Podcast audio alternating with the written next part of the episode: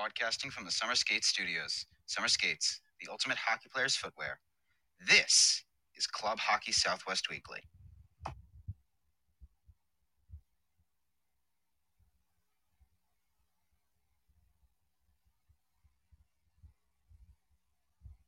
Club Hockey Southwest Weekly is brought to you by Caesars Entertainment Resorts and Casinos. Nationwide or worldwide, there will always be a Caesars Resort in the center of the action. Boost Mobile, everything you've always wanted in a mobile carrier. By Jesse Ray's Barbecue in Las Vegas, championship taste for lunch, dinner, or a pregame feast. Behind the Mask and BehindTheMask.com for all of your hockey needs on ice or in line. By OxyPow, our chemical free line of cleaning products gets the funk out of your equipment or office. Visit us at oxypow.com. UNLV Hockey, ACHA D1 Hockey, world class city. By M Drive, take our short quiz at mdriveformen.com and see which M Drive fits your lifestyle. By Summer Skates, show off your team pride with shower shoes and koozies for the whole squad. Go to icetimehockeysw.com slash partners and click on the Summer Skates banner. By Burrito Express, six East Valley locations for great taste and great value. Go to burritoexpress.com to find the location near you. And by the University of Arizona Wildcats. Club Hockey Southwest Weekly is a part of the IceTimeHockeySW.com network. Here are your hosts, Scott Strandy and Stephen Marsh.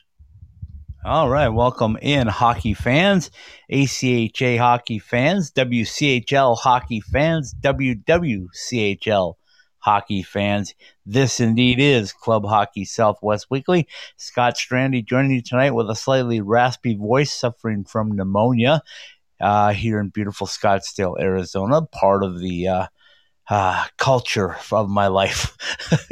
uh, my co-host, as always, Stephen Marsh, joining me uh, from beautiful Las Vegas, Nevada. Stephen, how are you tonight? Well, it'll be it'll be beautiful for uh, just a while longer because tomorrow is supposed to be rainy here, and the temperatures are finally going to drop, and it's going to feel like winter here. But um, but doing okay.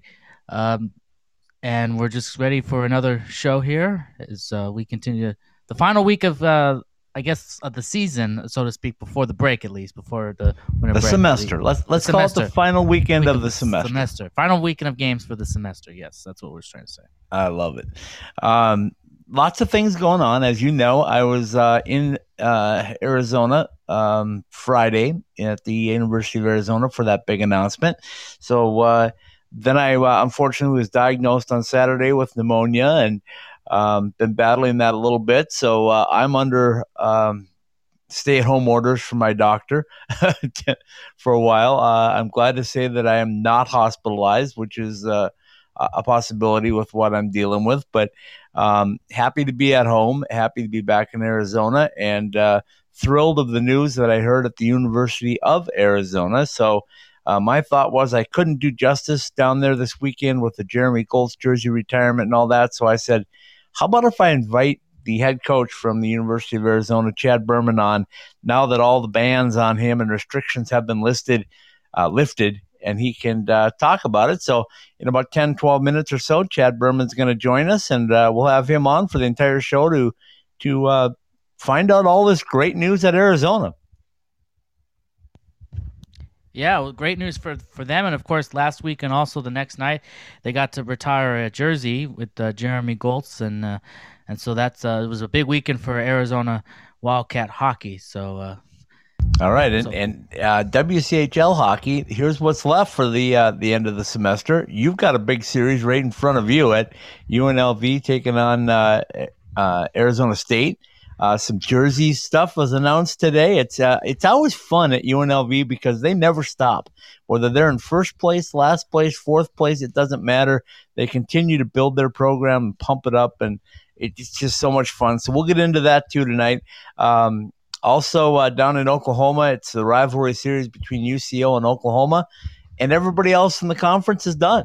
Uh, we were hoping for a game on Saturday night at uh, at Prescott Valley. That, of course, was canceled, unfortunately. So uh, that will not be happening. But what we do know, Stephen, is a new ranking came out today, and uh, normally I'm pretty tough on this. I'm I'm at the point right now where I'm pretty happy. Um, I'll, I'll, give you two exceptions, but I'm pretty happy with where we're at, um, all the way to number 15. And uh, uh, my one exception is, and I get it, uh, Minot State's only lost once, and that was to UNLV. But uh, I really believe that it should be Lindenwood, uh, UNLV, Minot State, Iowa State, Liberty. I, I think they need to flip um, UNLV and Minot State uh, at least for a while until until something shows otherwise. So I hope UNLV if they can go out and get the, the job done this weekend and climb again. Um, but you know these polls are what they are. But your thoughts when you saw it today? Yeah, you really aren't feeling well. You you you didn't have really a lot of gripe with the polls like you have been the last uh, couple of weeks, but um, you know. I, I, the ones that really matter are the ones at the end of the season. You know, when you kind of are in that top five, it really is. It really is really a uh, almost like a roll of the dice. Really, I mean, uh, you know, UNLV played a couple of games last weekend against Grand Canyon, and and they won. Grand Canyon though, they did keep it tight for uh, well the first game for sure, and I think they even led at one point. And same with Saturday, but UNLV was able to weather that and and um, and be able to um, beat Grand Canyon, and, and, and you kind of wondered how that was going to be because UNLV, of course, coming off the high of the Chicago Classic, and then didn't play last week because of the Thanksgiving, the week before because of the Thanksgiving holiday. So, and then they're going to go to Grand Canyon, a team that they should beat for sure, and but a tough place to play in Grand Canyon, and the Grand Canyon has given teams fits at their place. I think it was their first loss this year at home that Grand Canyon had this past weekend, the losses that they had. So, um, but you know, UNLV is at number four, and I, I think you know, I think that's. Right. I mean, Iowa State's a good team. Minot State, Lindenwood, they all are deserving of where they are. Um, you know, yeah, I mean, UNLV has had beaten Minot State, and that's the only loss that they have. So maybe they should be overtake them. But you know, you got also got to look at the whole resume of, of of the season. UNLV has had three losses, and they've beaten they've lost a couple of games to Central Oklahoma, and you know, so but of course a lot of it is how how you beat your teams too, and the team and and with the goal differentials and everything with the with the computer and the math that is still complicated to this day. So yeah, yeah. Don't um, tell me about it. I don't want. Don't. You're, you're starting well, to get my when blood you're, when you're not under now. the weather. When you're not under the weather, you have a hard time figuring out. I can only imagine what it would be like to try to figure it out now with with the condition that you're in. And, and by the way, I was going to open with I'm under the weather, but uh, my co-host last night, Paul Hornstein, told me that everybody's under the weather, and it'd be yeah. really cool to be above the weather. That's that's true. Yeah, that's a, that's a good. So, yeah, actually, I, I, got I thought about that place. when you brought the under the weather. Yeah, and I'm gonna be under put, some weather tomorrow with the rain. Yeah, but. Uh, yeah. Well, we're getting the same thing here. It's just we're gonna get it about eight hours after you. So, um, so anyway, when I look at it, this is why I'm not upset like normal. Um, Lindenwood, 11 0 0, the only undefeated team that I see. Uh, Got to be number one. And I guess Minot State, if it hadn't been for the loss to UNLV, they're 11 1 and 0. Got to got to put a one loss team at second. Uh, Iowa State 17 2 and 1. Got to put a two loss team with 17 wins. And number three, I get it. Um, UNLV 14 3 0. What hurt them was those two um, frustrating and probably embarrassing to them losses at UCO, where they just had uh, a miserable weekend. Uh, then Liberty, 14 4 0. Uh, Adrian, 13 4 0. Central Oklahoma, 14 4 0. Indiana Tech, 13 2 0. Maryville jumps to 9, 12 5 and 1. Missouri State, 14 6 0. Ohio, um, 13 7 and 2. Uh, Pittsburgh, 13 3 and 1. Stony Brook, 12 4 and 2. Illinois, 10 12 and 1. Okay, there's a team that's below 500, but um, here's the one that gets me. Why is Jamestown at number 15 when they have a uh, 6 5 and 2 record? They're one game over 500. They've played a total of 13 games, and Arizona, right behind them at 16, is 12 5 and 0. And my beef on that is that if we were talking about the tournament uh, selection happening right now, um, Arizona State or Arizona might be out of the tournament to a team that uh, is one game over 500. Now, Arizona's 12 5 and 0. That's not a bad record, especially what they're up against in the competition that they play. So, how in the world can you rank Jamestown ahead of them? I just don't get it. You tell me strength of schedule, tell me wins, tell me all this and that. You've only played 13 games. Uh, Arizona's played 17. Uh, come on. I mean, you just got to have some common sense too with these computers. Well, and look at Illinois at uh, 10, 12, and 1. They had been struggling, but they've actually actually they had a really good weekend. They actually beat Missouri State at home a couple of games, so that probably helped uh, jump. Although they were 16 before, now they've moved up a couple of spots. So um, they had a pretty good good weekend uh, against Missouri State. So um, you, you, know, my point though. You see what I'm saying? Yeah, Six, and, five and, and, two does not match up against 12, five and zero. Oh. Sorry, and, and it's a WCHL versus an independent. Well, and how about and how about Utah? Six, seven, and three. They're they're at number twenty, and then but the the big one of the big scratch head scratchers is that Arizona State. It's five, ten, and zero. Oh. They really have been struggling to win some games, and uh, they're they're still hanging on at number twenty four. But it does remind me of a couple of years ago when UNLV kind of went on a little bit of a losing streak, and they were still able to kind of hang around the top twenty five, and then they had their great second half run and and had we had the tournament, they would have been in. But it, yeah, I guess well, I don't know. I guess it's a matter of who you're playing. If you keep it close, if you if you win close, uh, if you lose badly, I mean, those all factor in because again, it talks a lot of it has to do with with math. So I know, but uh, my point being is, uh, okay, you have a bad bad run, whatever. You're Arizona State, you're at 24. I got no problem with being at 24 because currently you're out of the national tournament. Um, you'd have to go on a streak to uh, to go up. I get it. Utah right on the line. They're they're under 500, so I get it. Uh, they've got to go on a streak. They're number 20. They're currently out of the tournament as we know it with the auto bids. So uh, my my my question in this thing is like, how can a six five and two team? I don't care who you played. You haven't played enough games yet. You got to get double digits wins at this point. If you look at every other team in the top 19 they all have double digit victories. Excuse me. They all have double digit victories on the year. So, well, well, Jamestown may have played a lot of tough games and, and had tough losses and whatever. You got to move them to 20 until they've they've got at least double digit wins because it's not fair to Arizona, Niagara, Michigan, Dearborn, and Aquinas uh, to be below them uh, when they've played more games and earned more wins. Period. Yeah, well, I mean, you, you, you, don't know where to go from there, do you? well, I mean, what do you want me? I mean, your point is well taken, and I, you know, the, I just, you know, I guess it. I mean, I haven't really followed too much about what Jamestown's been doing, so I, I don't. I mean, I know they play Minot State a lot because of the, the proximity there, so that probably factors into it because they play them a lot, and maybe, and maybe have been close with them in some games. I, I, I know that they play.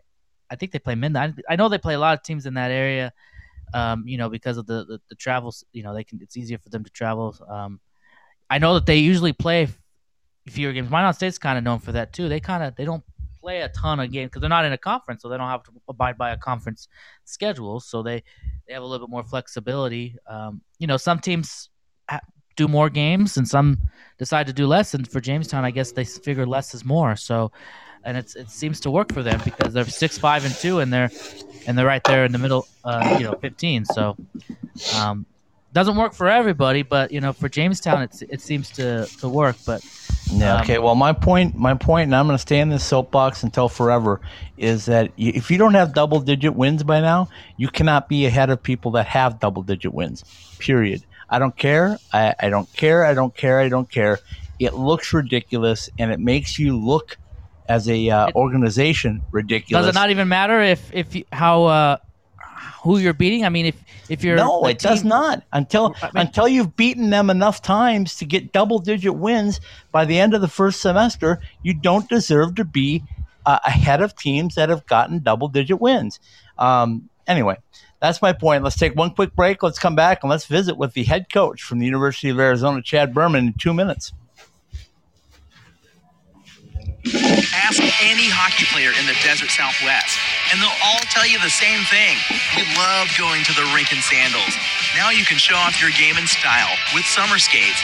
Officially licensed summer skates are comfortable, washable, and can be designed to show off your fandom. Phil Kessel, your guy? Big William Karlsson fan? Or is Auston Matthews the man? Have your summer skates designed to show off your favorite NHL player or shout out your own game with your own number. Team discounts and customization available too for groups of 12 or more. Thirsty after getting off the ice? Our new koozies are perfect for keeping that cold one cold in the desert heat. Comfortable and durable, show up to the rink in style. An authorized retailer of summer skates, you can purchase yours through our website at icetimehockeysw.com.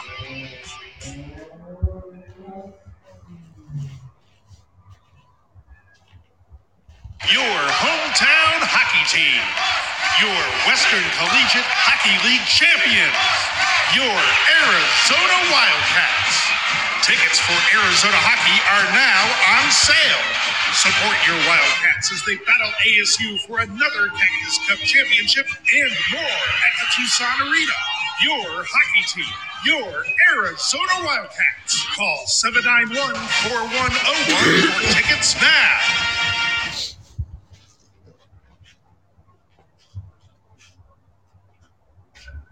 Broadcasting from the Summer Skates Studios. Summer Skates, the ultimate hockey player's footwear. This is Club Hockey Southwest Weekly. All right, welcome back in, hockey fans. Indeed, it is Club Hockey Southwest Weekly. A raspy Scott Strandy joining you from Scottsdale, Arizona tonight. My co-host is always Stephen Marsh up in beautiful Las Vegas, Nevada, where it's only going to be beautiful for about another eight hours till the rain starts falling and the cold weather sets in. That's But- right. That's right. But we shouldn't But- complain though because the uh, Don't the, uh, complain. don't, complain. It's not fun. because we here, here's what I, I tell people a lot about the weather. You know, it's it's we we complain when it's hot and we say, oh, we want it to be cooler. Oh man, we wish we need the rain. We really need the rain, right? And and we really do need the rain in this area of the, of the country for sure.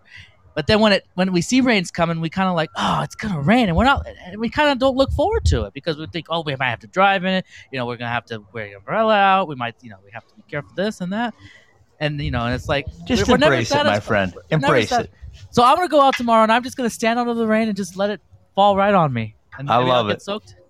Speaking of embracing things, I played that ad. Ah, for the nice segue there. Nice uh, segue there. Yeah, because I played that ad for the University of Arizona because if uh, if anybody could appreciate the fact and the hard work of one Chad Berman, uh, it would be the late Tim Gasson. Uh, I, I'm sure that he was smiling down on Friday as the big announcement was made. So let's wait no longer. Let's bring on that head coach, Chad Berman from the University of Arizona. Coach, uh, thanks for joining us. Um, I apologize deeply for uh, my illness and my unable to give you the uh, the uh, I don't know what the right word is the accolades that you deserve this past weekend. But congratulations on a sweep and congratulations on the new building. Congratulations on the Jeremy Goltz jersey going up. Where in the world do you want to start tonight, Coach?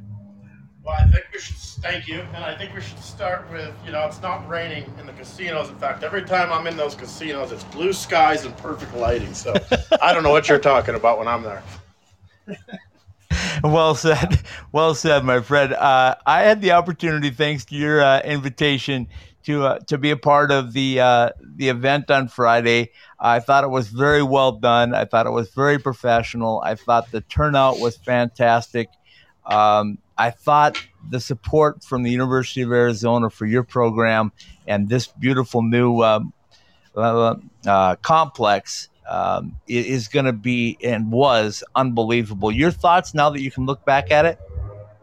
Uh, yeah, I mean, very surreal. Obviously, this doesn't happen overnight, so this has been something that's been going on for months and years, and um, been dreamed about long before my time. Um, but certainly, um, an exciting, uh, you know, just a lot of emotions go go into a moment like that when it finally happens. Because I didn't really let myself um, believe it fully until you know the ribbon was cut or you know the official announcement was made. Just because there's always been conversations. There could be setbacks, and you, you don't want to get too far ahead of yourself. Um, and then on top of it, we're you know we had signed NDAs, so I'm sitting on this just unbelievable news uh, that I want to shout to the moon. Um, and I know how excited it would make a lot of people. And so it was uh, it was an interesting process. Uh, certainly an inspire an exciting press conference to be a part of. Um, I'm usually pretty comfortable speaking publicly, but when you've got the president of the university sitting in the front row, that adds a little layer to it. So, um, my first 15 seconds were a stumble, and then I remembered this is a great thing. So it was a lot of fun. Yeah, I can. Uh, Stephen's going to jump here with questions. I know he's got a bunch for you as well, but um, I just want to say, you know, for people that don't know and maybe are listening now, you and I met seven years ago, whatever.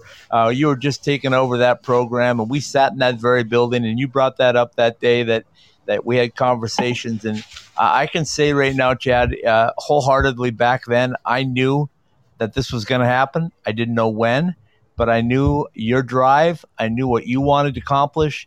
I think uh, Troy Vaughn coming on was a was a major uh, asset uh, to building this part of the program, and uh, it just makes sense all the way around. And I'm just so happy for you guys. Oh yeah, thank. I appreciate it. I mean, I uh, I I really, for whatever reason, I just really enjoy proving people wrong. And believe me, I'm a very small piece of this process. Uh, I'm sure Frank and Tanner and Hoff um, and a lot of people behind the scenes. This doesn't happen. Um, but I do enjoy proving people wrong, and I did at one time have somebody sit me down and tell me, stop chasing the pipe dream of a brand new arena and talking about national championships. So I guess we've chalked one off the list. um, but certainly the, the next one's going to be just as difficult to pull off of it. Hopefully we can. Um, you know, it's just um, didn't really, really hit me, honestly. It's, it's had little moments and waves, but it didn't solidly hit me to the point, or it got me emotional on the Saturday um, gathering. So on Friday, we did the big press conference, and that was exciting because I could finally just let it be known and stop hiding this awesome thing in the back of our mind. Um, then Saturday, we had our alumni do, this, do the same presentation. We had our alumni in the building, we had uh, youth hockey people in the area, uh, our season ticket holders were there and that's when it hit me really hard. I got emotional uh, just listening to Troy and um, even Shane got up and spoke, and Goldsey said a few words. Um, and I think the reason is because that is what it's about. We had people in that room that I understand what it meant to them. I understood, like I've got a son that's playing youth hockey here in Tucson. I know what they go through just to have allow their kids to play hockey, whether it be commuting with Phoenix. I know families with frankly moved to Phoenix um, just to accommodate their kids uh, because it became too much. Um, and to know that we can provide that here in Tucson, like I said at the press conference, who's to say the next Auston Matthews can't come out of Tucson, Arizona now? Um, and, and, that's what it's about providing opportunity, experiences, and memories for kids. And uh, this is going to affect so much the youth hockey, the adult hockey, figure skating, adaptive sports, and of course the University of Arizona. Um, we're excited to be the brand drive of this whole thing, and um, you know we don't take that responsibility lightly. And you know, to me, that's only further augments the platform we have to do more. And by that I mean, you know, we've been recognized four times for our community service work the last uh, five years nationally by the ACHA. And this is only going to give us more assets, more platform, more voice. Um, you know, and, and that is what excites me. And I could talk for hours about that. And, you know, Frank brings together this uh, foundation that wants to bring in inner city kids and help them pay for it, eliminate the gap between. I just think that's an incredible idea. Um, that's very inclusive and everything we stand for as an organization. Because um, you know, hockey's not like basketball, where you can have a pair of shoes and a ball and go down the street, or play baseball, go down the road with a with a mitt. You know, you got to have a bunch of equipment the ice time's expensive. You got to have more people who are willing to use the ice to make it to justify the cost. Um, so to find a solution to that, like I've never heard before, it only further solidifies to me. Not only is this project going to be massive, but I'm really proud of the people we're working with to make it happen. Okay, one final thing, and then I'll let Stephen jump in and ask you some particulars about this uh, complex. But um, you know, I, have seen Arizona hockey from way back in the Ice Cat days when, when I was growing up in Minnesota. Uh, I can remember them traveling to play uh, North Dakota State and the battle for championships, and and I remember the pictures of six thousand people packing the TCC. So I, I envision that, Chad. Uh, again, I, I think when there's a building to call their own um, and uh, your team continues to roll like it's been over the past you know five years, I just really think that that the numbers are going to be astonishing. Uh, not only to uh, the outside world, but also to the University of Arizona when you're able to say, This is what we've put together for you guys. What do you think? Am I right on that?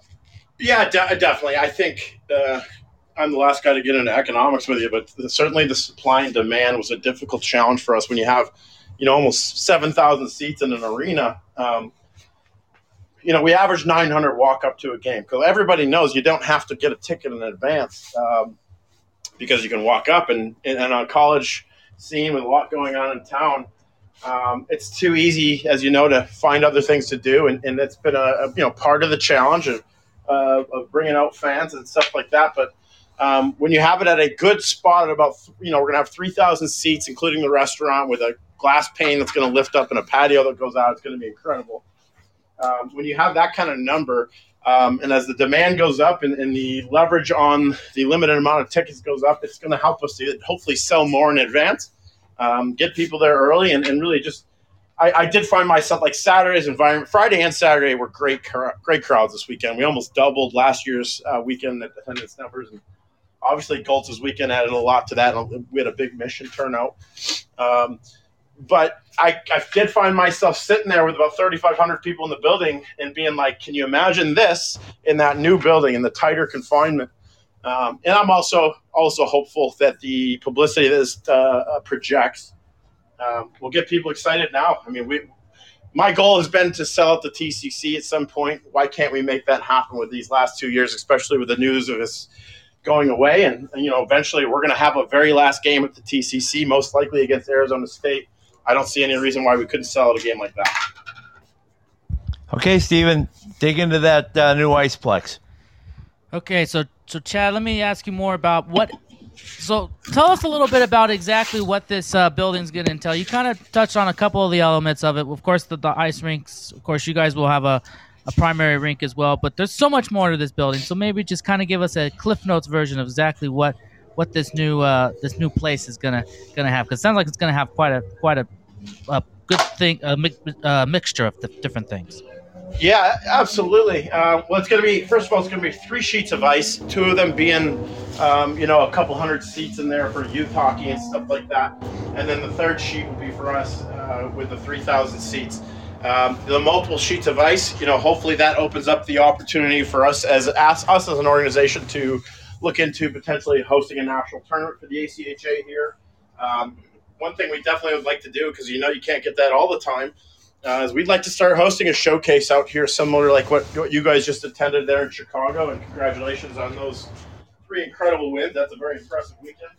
Uh, but that gives us the ability to do that kind of stuff and um, to work with the youth leagues more. And, and, and um, you know, to, we are looking at adding a second men's team and a women's team. Um, you know, with three sheets going on, there's different things we can do with that. Um, I'd love to have a second team working on the other side, so maybe our power play goes against their penalty kill and vice versa.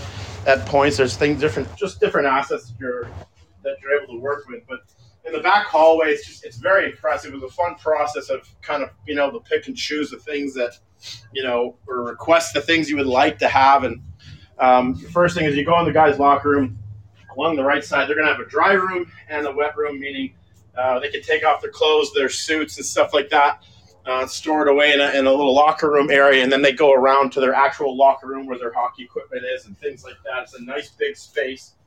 Um, and then if you go out the door, right to the right, one of my favorite features of this, anybody who's played for me or been around me knows I'm a film junkie, and so I'd requested is if it's possible, I would love to have a stadium seating seating film room, and it sounds like we're going to be able to deliver on that. Um, and so we're going to have just an amazing little projector up there and a, a nice little setup for film. Um, that's something I want all the programs here to utilize the men's team, the women's team. Um, that could be a great asset to us growing as a program. Like we don't just want a second team, we want a great program. We want them to be highly competitive. We want a women's team that's going to be highly competitive. And so um, having those assets are huge. Then you go down the hall, you've got the second men's second team locker room, the women's locker room um, the coach's office. We're gonna have a big medical room back there, uh, a full uh, laundry room um, with a big old washer and dryer. So I'll be able to um, further improve the experience here for our boys and have you know laundry cleaned up and ready every day. And um, hopefully this allows us also to expand and hire equipment manager to take care of those things and um, just kind of a fun playground of things we just haven't had. Uh, and then it sets up to where both teams come out from behind the uh, the band should come out to an open facility, which should be a very rowdy, rowdy environment. Uh, and certainly looking forward to the day we get to experience that. Okay, I want to touch. I want to uh, follow up on a couple of things. One, um, this new place will, and I think at the beginning, how much are you looking forward to being able to have a, a, a, solid place where you can practice, especially early in the season where you don't have to travel two hours or every day to practice? I'm sure that's going to help too. And then the second part of that, you mentioned having all those uh, uh, washer and dryer and all that, and and getting an equipment manager because I've seen you when you come to Vegas and stuff. You you guys are you guys have to handle all the stuff yourself. It's you're grabbing the, the boards and the water bottles and stuff, and and uh, and so the players are doing that, and and and I'm sure that would be nice to be able to have be able to put a lot of resources into having somebody that can do all that, so you you guys can focus more on just the action on the ice. Yeah, absolutely. I mean, we'll, we've kind of looked at it as we'll do the things we have to do so that we do the things we want to do. So whatever it takes has always been kind of the motto behind the scenes for this program, and I'm pretty proud of us making the most of our situation. Um, I think there's two there's two gaps in the in the season that are very difficult, have been very difficult for us. Uh, the beginning of the season, oftentimes the ice isn't in, so you know, geez, John Hogan this year at Maryville, I think they had four or five, maybe six games in before we'd even had a practice.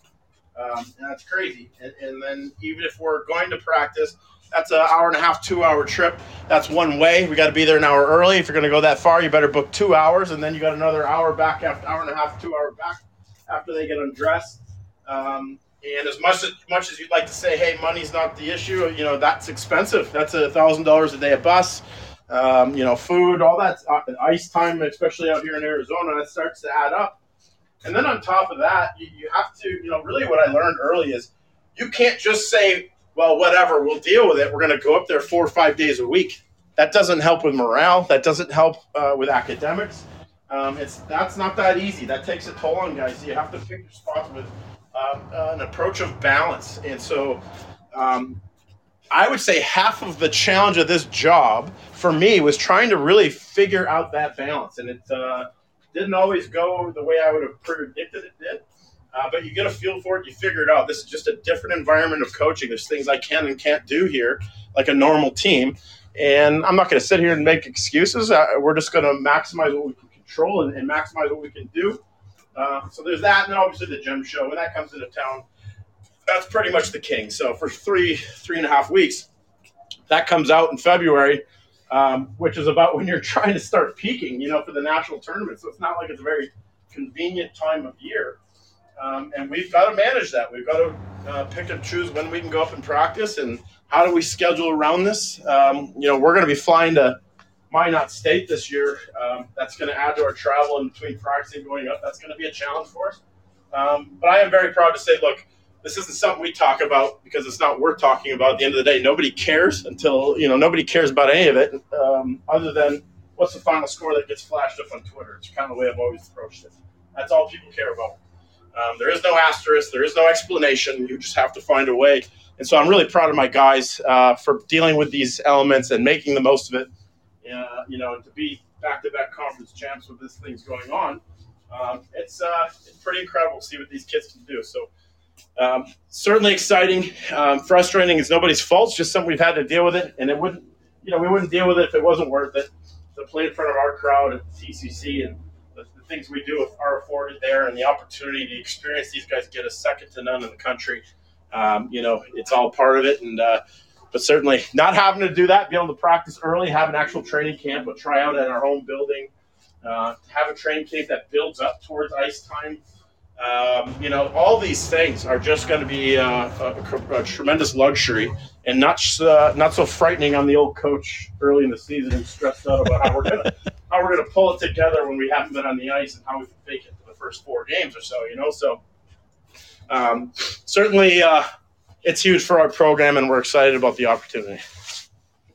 Yeah, well said. Um, I, I, know the the next phase in this is uh, getting things started um, getting things you know on the rise, and then and then you have a huge job to do. You've got to start trying to figure out who's going to coach these teams and who's going to be your equipment manager, and and all these things that go down the road. And um, so, without putting the cart before the horse, do, do you need to get revenue coming in uh, before you can start acting on that, or are you able to act on some of those things over the next year or two?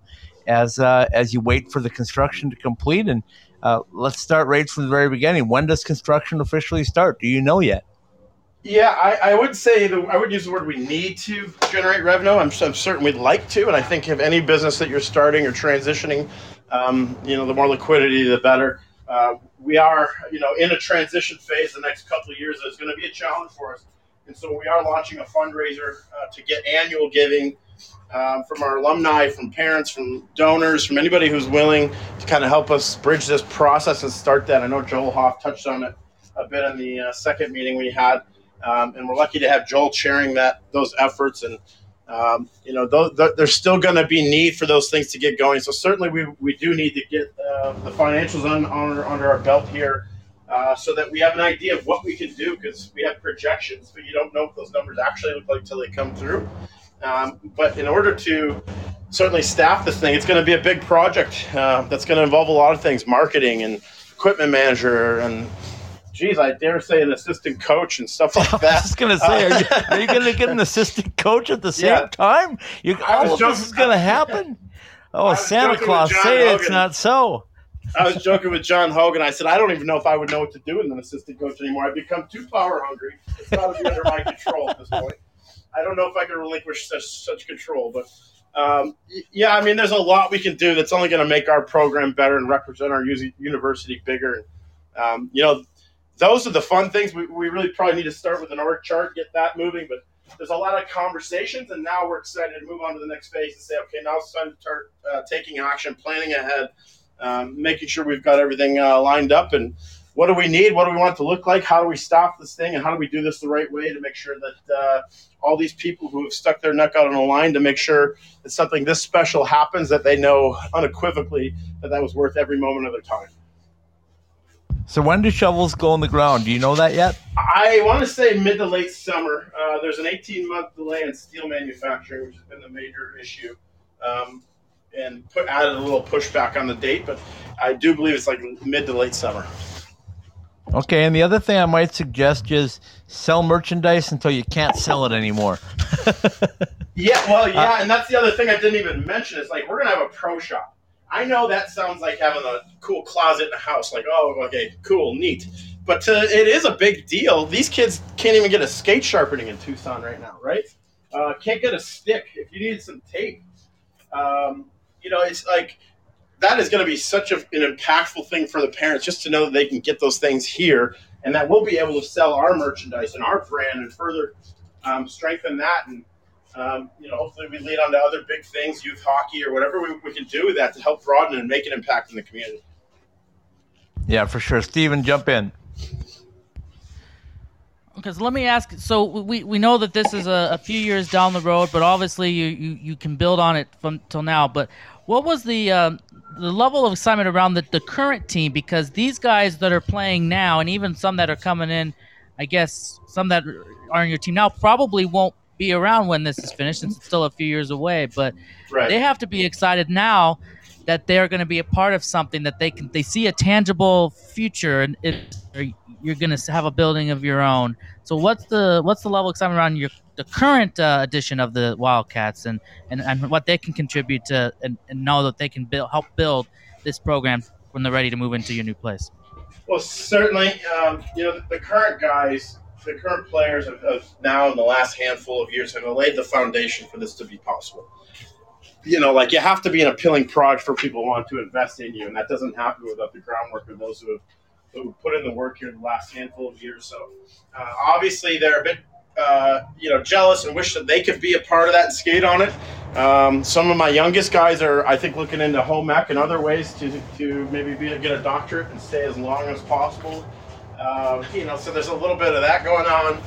Um, it's, uh, I think the prevailing theme though is collectively everybody understands how much this means not just to our team but the community, and they're certainly excited for the community and knowing that they're going to be alumni someday, they're going to come back, and that we're going to have an amazing setup home and celebration place for them to come back and reflect on the game. We're going to bring the banners over. Um, we'll be able to start new traditions. I'd like to start a Hall of Fame here, um, you know, and that's that's where the, the fun in all this is is you start thinking about all these limitations you had in your mind before that are that are lifted uh, and now you just start spitballing out of nowhere different things you can do it uh, it could be a very fun process for sure. Coach, I, I think when I drove in on Friday, I, I drove in past the Kino Sports Complex where this is going to all take place, and I drove up to the campus. If I'm not wrong, it's about four and a half miles. Am I close? Yeah, that's about right. Yep. So that being said, um, it's really not far from campus, is it? No, I mean we're about a mile off now, so it's not that big a difference. And I think the part you have to understand is going going the four miles to go park there compared to having to go into downtown and dealing with all that. Um, I think that'll balance out pretty good. It'll be a lot easier for families to come in and out. Um, you know, we control the parking. You know, we're not even sure we want to even charge parking. We want to make this um, as convenient and as family friendly um, and affordable and as exciting as possible. And that's what makes it such a unique product here in Tucson. Um, but yeah, I mean, having it that allows us to do more things like you know alcohol sales because it's off campus and different things like that that we can capitalize on. Um, there is a front plaza there to the uh, arena that is also going to give us options. Um, you know, one thing we've batted around is uh, how can we keep things local? How can we support local? Well, I'd love to have a bunch of food trucks out there um, in an area so that we're getting a variety of foods and a little beer garden uh, a touch of Tucson, and we're introducing new businesses to the to people that are coming to our games with our market. We can, um, you know, reach out and help support others uh, along the way. Because to me, this is a celebration of Tucson, not just Wildcat hockey. Yeah, I totally agree. Uh, I got to get one more in, Stephen. If you've got another one, uh, save it for just a second. But uh, let, us talk about where we're at right now, Coach. It's the end of the semester. There's only two series left in the WCHL this year. It's uh, up in Stephen's neck of the woods with uh, Arizona State going to UNLV and then the uh, Oklahoma rivalry series. But you stand at 12 5 and 0. I'm sure you'd like to be ahead of that. But uh, satisfied right now as as to where you are with, with health and everything going into the semester break? Um, I, I don't know that I'm capable of being satisfied ever. I'm I'm very proud of the turnaround my group had. I mean, I just listed how it's how hard it can be to start a season here. Um, then you add to it COVID, like, and, and, the thing that I don't think most people realize, like, is it a coincidence or does it help It have anything to do with the fact that you know that most states leading our conference and they were the team that played last year? Did that help them? You know, I don't know. I just know that most teams didn't play last year, but most teams that didn't play had ice. We didn't even have ice put in. Um, so this isn't 600 days from a game. This is a lot of these guys didn't weren't even able to get on the ice a lot during the year last year, and I think that added a little bit to our challenge.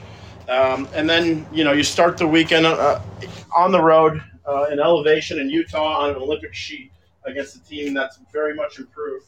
It was a significant challenge, and we paid for that challenge to start the season uh, by big, by getting swept by a, uh, a good Utah team there. Um, and I racked my brain. How could we have done anything differently? I, I don't know. You know, if you could, on top of having limited ice, you have COVID situations. Um, it was a brand new challenge for sure that I'd never faced before, um, and it was a frustrating start.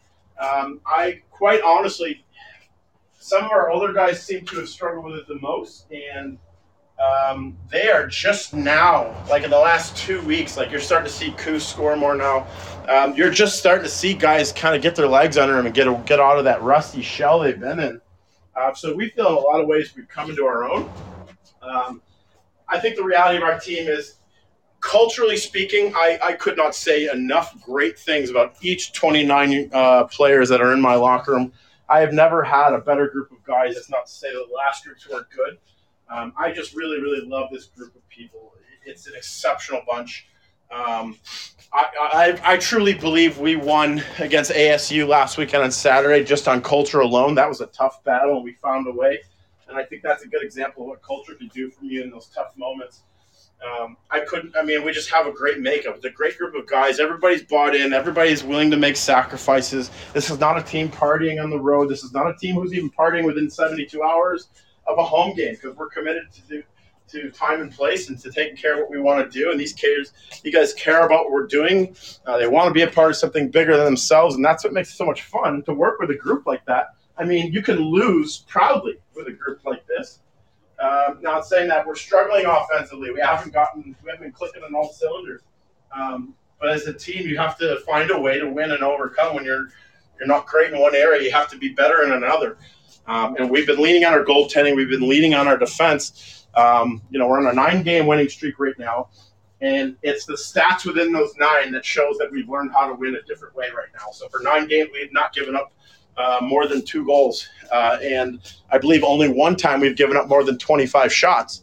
Um, that's a team that's learning. Look, we're not scoring at a high level. We have to play differently. Um, and it takes a, a, really strong group to, to acknowledge that and make that kind of change. They've all bought in and committed to it, um, and you know hopefully we can uh, figure out how to click on the, uh, click and, and, get things going smoother offensively or just executing. It's uh, just we've had a hard time executing for whatever reason, but if that comes along and you can have a foundation of defense and goaltending like we have, we feel like we could be a very dangerous team down the stretch. Um, and we're also very aware of how difficult our schedule is about to get here down the stretch. It's uh, big games every single weekend, all the way down, but that should be great preparation for the national tournament. Well, that, that that's what I wanted. Stephen. That's that's where I was kind of going to go with for, for my last question is. So you have the semester break now. You, you are going to have the you know kids will go home for Christmas and all that stuff. But then when you come back, it you go right back into it. You go right into the gauntlet. So you got you got Minot State to start off. Uh, that's a challenge, I'm sure, because you're gonna everybody's coming back. They've had the Christmas break, maybe not skiing as much. You got to get the team back together, practice, and then prepare for Minot State right off the bat in your building. So let's let's kind of look ahead to the second half, quote unquote second half. I mean, after the semester break, Minot State to start off with. How how much of a challenge will that be when you guys come back from the break? It's a challenge my guys haven't seen in several years, to be honest with you. Um, it's the reason we want to schedule um, a team of this magnitude. Um, you know, when COVID happened, half the reason I was so excited to get this team in the national tournament is I wanted them to understand and see what top five, you know, actually looked like. We felt like we had a team that could, uh, you know, make a run and challenge those teams. And I know my team was feeling good, two conference championships, but in some ways I knew in the back of my mind they needed to understand there's a much different step to that top five. So I think one of the more painful parts of not only not being able to participate, see your seniors finish that season, is I didn't get my younger guys to see and experience what that's actually going to be like. So we want to play teams of that quality. Um, we need to learn how to win those games if we're going to make the kind of runs we want to make in the national tournament. So you, gotta you gotta go. You gotta make a flight down there. You gotta be willing to travel. You gotta be willing to do those things. Um, it's the kind of opponent, quite frankly, that in a good way scares the heck out of you. Um, it, it, should scare us into preparing in the right way. Um, Wyatt's a, a, really good coach. I've known him for a while. He, he's a really smart guy, very prepared, very structured. Obviously, they got a ton of talent. It's a group that knows how to win over there. Uh, just watching them tonight against Bottineau, um, you know, just top to bottom, just quality players. And, and, what stands out to me when you watch them is just how powerful they are at skating. Um, it, it's, a, it's a significant challenge, but one we're looking forward to because we want the test.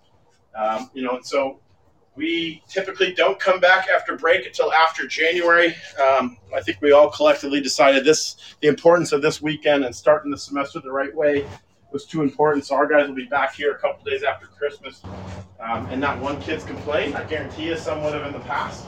Um, but everybody's more excited, more focused on the things we can do than the sacrifices it takes to accomplish that. When you have a group that believes in that, I really believe it's uh, it's limitless. Um, um, and so then after Minot State, we, we do go to Grand Canyon for a one gamer. I think it's like a Thursday night.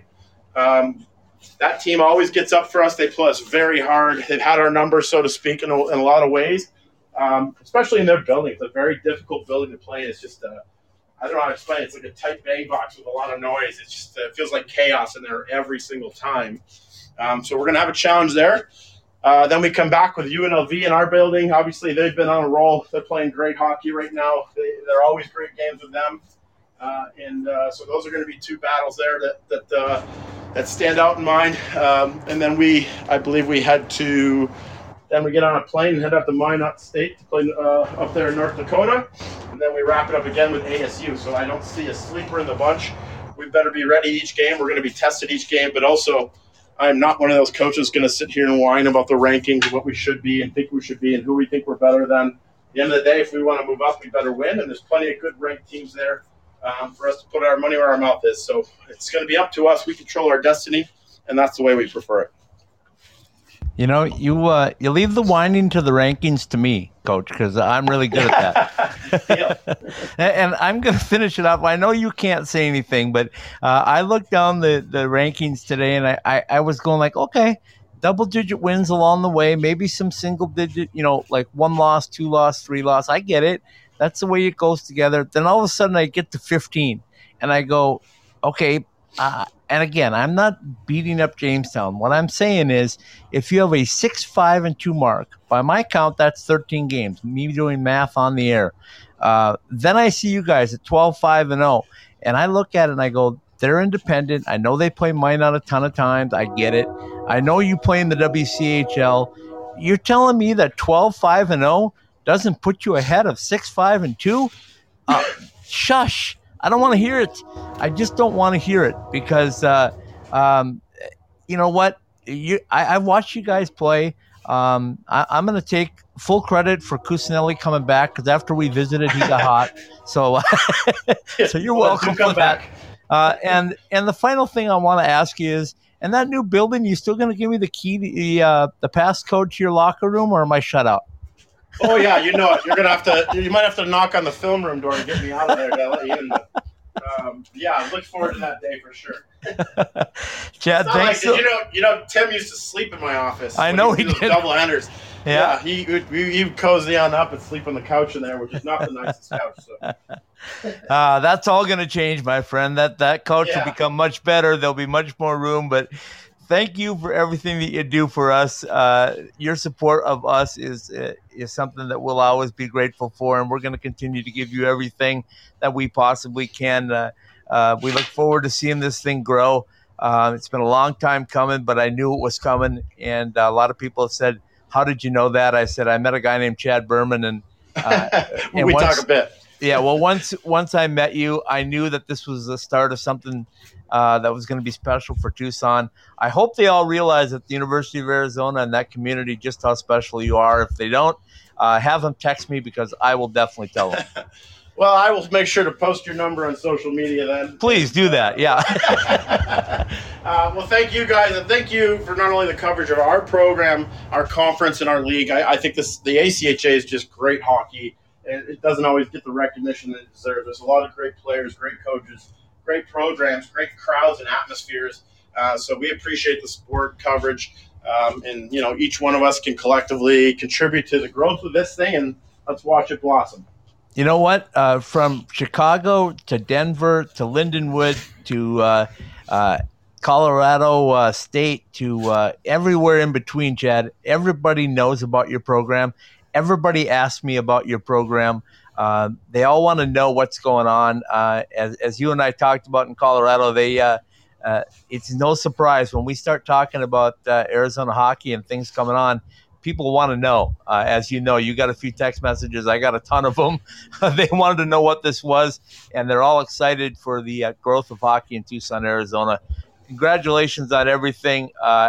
if I don't see you before the holidays, which would be really bad on me, uh, have a, have a very merry Christmas and a happy New Year, and best of luck as you start the new semester.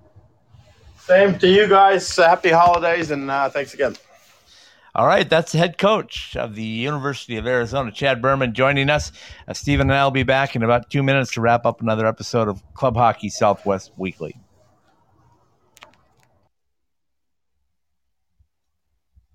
I can't wait to get to Las Vegas and check out the fortress. Going to see the Golden Knights? No, stopping at Jessie Rae's barbecue for lunch. Oh, that fortress. That combination of brisket, hot links, fries, mac and cheese, surrounded by a fence of ribs? I'm in. Exactly. Jessie Rae's Barbecue, located at 5611 South Valley View Boulevard, right behind the Mandalay Bay Hotel. Check out their pulled pork, smoked chicken, or the fall off the bone baby back ribs. Jessie Rae's Barbecue has been voted the best barbecue in Las Vegas two years running. So whether it's a midday meal or a pregame feast, head to Jessie Rae's Barbecue for all their award-winning tastes.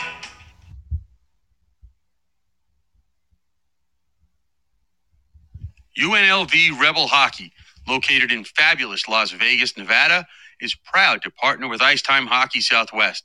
As a premier ACHA Division One university, UNLV offers a unique chance to play college hockey. Experience a pro setting in Hockey Mad Las Vegas while you earn your degree in any of our over 300 majors in one of the world's destination cities. If this sounds right for you, then visit us at rebelhockey.com to get your future started today.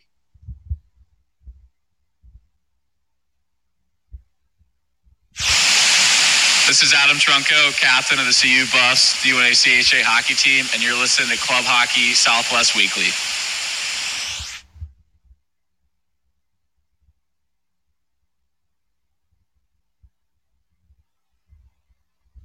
Hey guys, Jared Erickson here, captain of the UNLV Skating Rebels, champions of the Chicago Classic tournament, and you're listening to Club Hockey Southwest Weekly.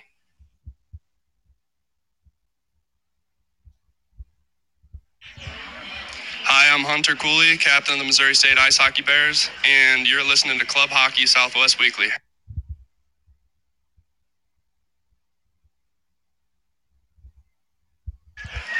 Hi, this is Alex King, the captain of the University of Utah Utes. You're listening to Club Hockey Southwest Weekly.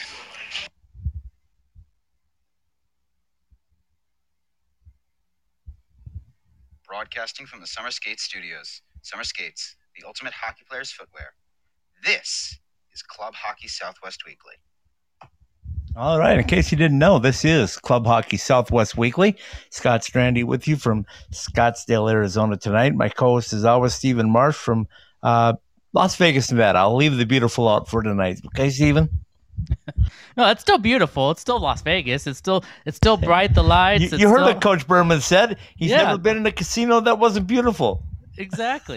well, then he may have. He may have not. He's may. He, he probably hasn't stepped inside Circus Circus any time in a long time. Or Oh. yeah, I get it.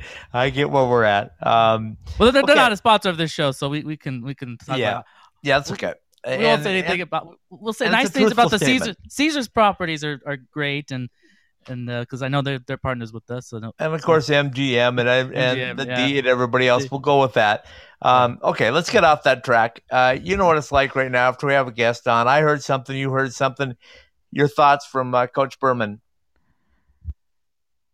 Well, you know, it, it- there's just so much excitement around this this news that that's happened, that's that's come out, and, and they should be excited. It's it's you can see the the excitement for for Coach Berman and just everything that now he can do to to really bring this program to the next level. I mean, you know, as, as much as they adversity they f- face with the the situation that they have down there, and the fact that they've been as good as they are is really a testament to to him and to the players he gets and, and what they're able to to do on the ice.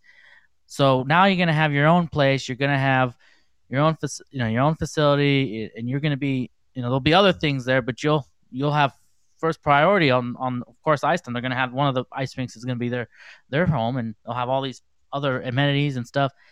It, it's only going to really propel U of A hockey, University of Arizona hockey to the to the next level, and you can just kind of sense that. Instead of picking one particular thing, you can just kind of sense that in in our conversation with him.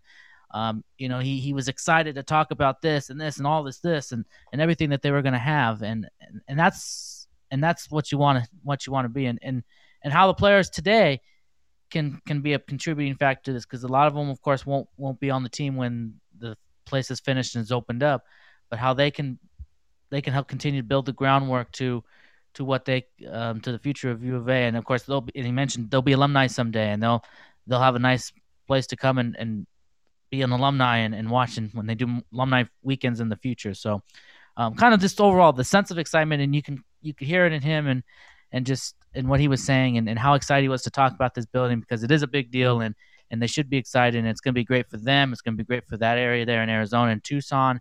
I mean, you're the Arizona guy, so you'll you know more about the inside of, of that. But but and, and you've been following them too, so I'll let you jump in now. Okay, well, well, I, I got three things from it. Right, first of all, I liken it a lot to like uh, what UNLV's built, um, because uh, when Zcon and uh, Anthony Ruboni and uh, um, Anthony Vigneri Greener and, yeah. and Nick Rabone. I know you're going. Yeah, yeah. I know I your head's a little stuffed up yeah, right now, so it's a mess. It's a mess. so we'll okay, we'll forgi- Anthony we'll Vigneri. Greener, Nick Raboni. How about if I get it There- right? There you okay, go. and and uh, and uh, even Arturo back then when they started uh, they were at the Ice Palace. Okay, it wasn't their home; it belonged to the junior team. They they were kind of. Uh, I remember scheduling games late night. You probably do this. Remember this too, where they had to schedule late night because that's the only time they get ice. Uh, games that start at eight thirty or whatever. Well, and they'd have Um, to, and they'd have to kind of bounce. And I was before I started following them, but they they would have to bounce around. I think sometimes they'd be at Yes. the the Yes, ice center. They would, or sometimes they'd have to be at the Sobe uh, uh, uh, Yes. facility there at the Rancho uh, Fiesta Rancho Casino. Dana was doing games on top of a scaffolding and a shaky thing. He was doing the games. From what he tells of me, I didn't really see it. I, I was there. I, I can attest. uh, yes. Uh, so my point being is, it seemed like a long way off for UNLV, and now look at them. Right, they're putting together a, just a first class uh, ACHA D1 program that likens a lot of NCAA programs, and it's all happened over the last uh, five six years. So when we're talking 2024 for U of A, it's 2021 now. So three years, you see U of A uh, in that type of situation. And I think they even get a step up on, in two folds over what UNLV has currently. Uh, number one is the building's theirs. It's not. It's not the uh, Golden Knights. Um, and and not that there's anything wrong with that because the Golden Knights have been great partners, and I know City National is a fantastic place, and they filled it. So I'm not saying anything bad about it. I'm just saying it's completely different when it's 3,000 seats that belong to you. All of the board advertising, all of the wall advertising, all of the ticket sales, all of the revenue from You get- merchandise, concessions. the ice time is as you prefer. You know, the, the Golden Knights are the, uh, the the UNLV team at the beginning of their season. Yeah, they have their own locker room, but when training camp is going on for the Golden Knights, they use that locker room for some some of the players in the. We know camps. it as well. so UNLV has to go in one of the, the auxiliary rooms in the back there when, when the season's going on. And then they finally, when the team is whittled down and the season starts for the NHL, then then they have their locker room for themselves. But Yeah, so so that's still uh, going to be advantage U of A, I think. Um, and then the final thing of it is uh, UNLV does great drawing fans and drawing students, and uh, it, it's a haul from uh, UNLV campus up to City National. I mean, it's what ten miles. yeah, uh, give or take. I mean, uh, UNLV is uh, right there, you know, by the strip and the airport, and and Summerlin, you know, it's about 15, 20 minutes from there. So it's it's a little bit of a, a trek for for students, especially that maybe are on campus, that are spending time on campus. They have to get get to Summerlin, you know, and get to the get to City National for for the games when when they're there.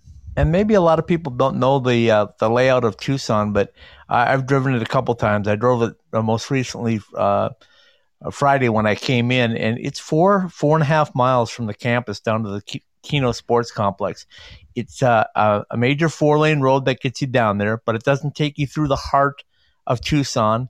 Uh, so getting to and from this uh, facility from the campus is probably five minutes, uh, if that. Um, it- it's a very easy get. They're going to have all kinds of open parking. Um, they're going to have hotels on uh, on the facility. Um, if you're a visiting team, you're going to love it because your hotels, your restaurants, all are going to be right there, self-contained. They'll probably end up with a movie theater and different things that that are attractions right where you're at. So uh, it's going to be a lot like City National, except it's going to be all branded U of A. So um, I, I think this is going to be uh, something that's going to be not only beneficial for the University of Arizona, but it's going to be beneficial for other uh, universities that want to look at a game plan as to how to do it for their program. Yeah, that's a big part of it. You know, Vegas is attractive for other teams when they want to come out this way, and uh, maybe it sounds they, kind of dread coming out here because maybe there's distractions and stuff. But but I know a lot of the the uh, the treatment that they get when they come out to Vegas and the fans and the intimate atmosphere that uh, other teams certainly always talk about when you talk to the visiting team and you know they they were excited to be there and they're looking forward to coming out here. It's going to be the the same in the future there of uh, in Tucson, and people are going to want to look forward to going down there and checking out that place and, and being a part of a game down there and against U of A and and uh, yeah, so it's it's it's it's good stuff coming. It's uh, three years down the road, but as you as you know, time will time will go fast and it will be here sooner than we know. And I know for Chad Berman, it couldn't come soon enough. But a lot of work to between now and then to get it all uh, up on the up built and you know to get to that point. But they'll be ready when when it opens up.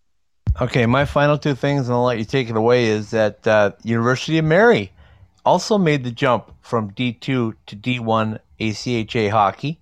So that's another team in North Dakota. It's uh, at Bismarck. So you got Minot State, you got in Minot, obviously, you've got uh, U Mary and Bismarck, and now you have Jamestown and in Jamestown. So there's a little trifecta up there. I think that's going to be uh, a lot of games played um, or addition of games played. Yeah, that'll be good there. for Jamestown. They can they can schedule some more games on their schedule and and play U of Mary a few times and, and not stay a bunch of times, so they'll they'll have some more games. And not irritate me. And, and get the people like yourselves off their backs for only having double single digit wins and being number 15 And again, I'm not taking. Let me let me clarify this one more time, folks. I'm not blaming Jamestown for what the deal is. What I'm saying is, uh, you have to move them down until they've played a quote unquote double digit number of games at this point. Once they've done that, I don't care how far you want to move them up. Use strength schedule, do whatever. But come on, it looks ridiculous when uh, the number 15 team is 6 5 and 2 and the number 16 team is 12 5 and 0 and people that that don't follow the ACHAs closely but follow their teams now are going like this makes no sense. And uh, they don't understand the computer rankings. Uh, I understand the computers do what they do but come on you got to use some logical sense. It's like use the computer but but tell the computer a profile that says if you don't have at least double digit wins by the end of the first semester you can't be ranked how about that there you go we'll close the book on that for now Okay, so uh, so basically, uh, welcome to uh, you, Mary, for joining uh, ACHA D1. They built a really good tradition up there very quickly as well. Uh, again, our welcome to uh, Oregon and to uh, San Diego State, and I'm reaching out to them this week to see if we can bring them on next week, one or both, uh, to get a feel for where their plans are.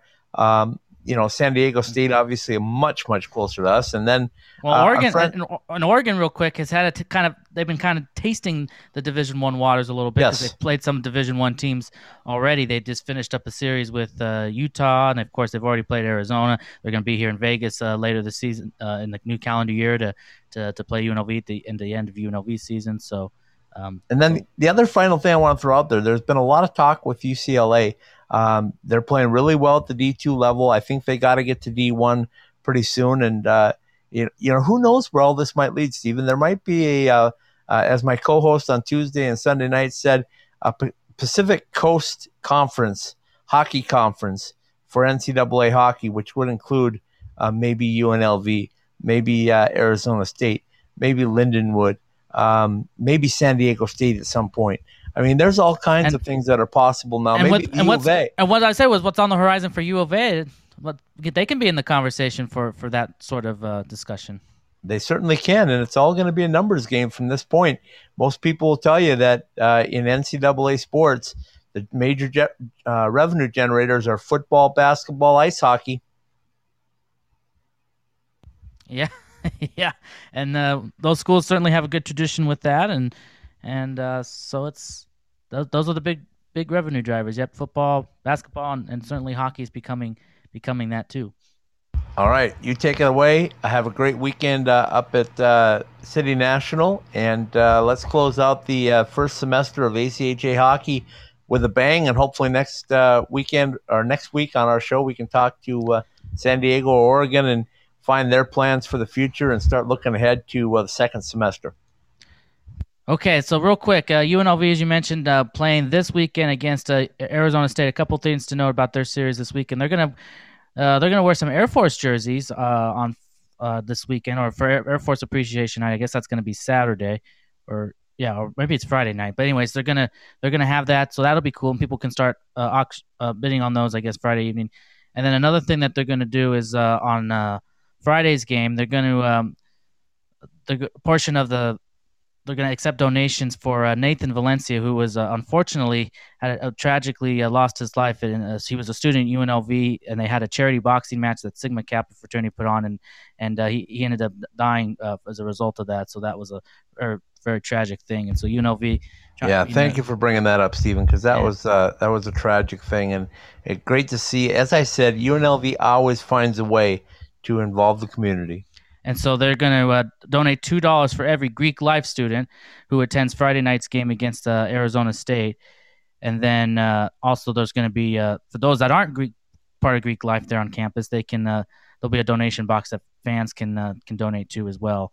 And like I said, that'll go to that a very tragic thing there. But UNLV again, hockey doing doing their part to to help out. Well said. Take it away, my friend. We'll say goodnight with little Roger Klein and the Peacemakers.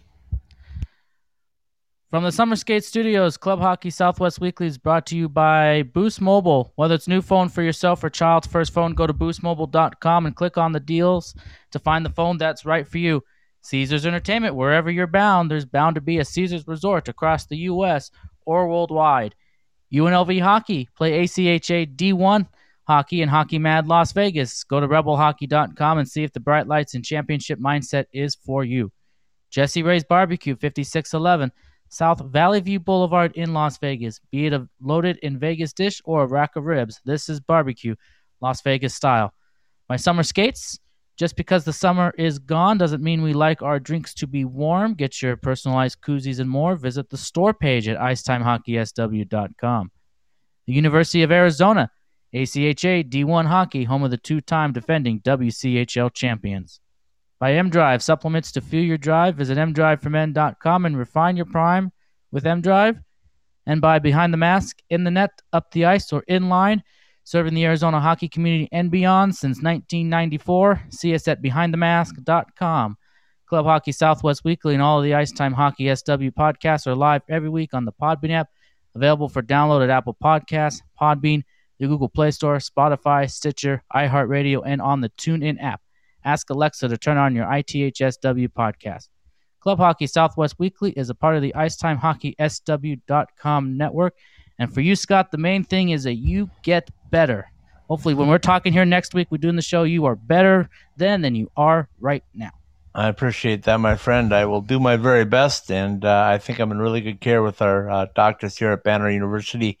And um, yeah, I'll just uh, continue to do what they tell me, and uh, hopefully be in much better shape this time next week. Good night, everybody. Have a good week, everyone.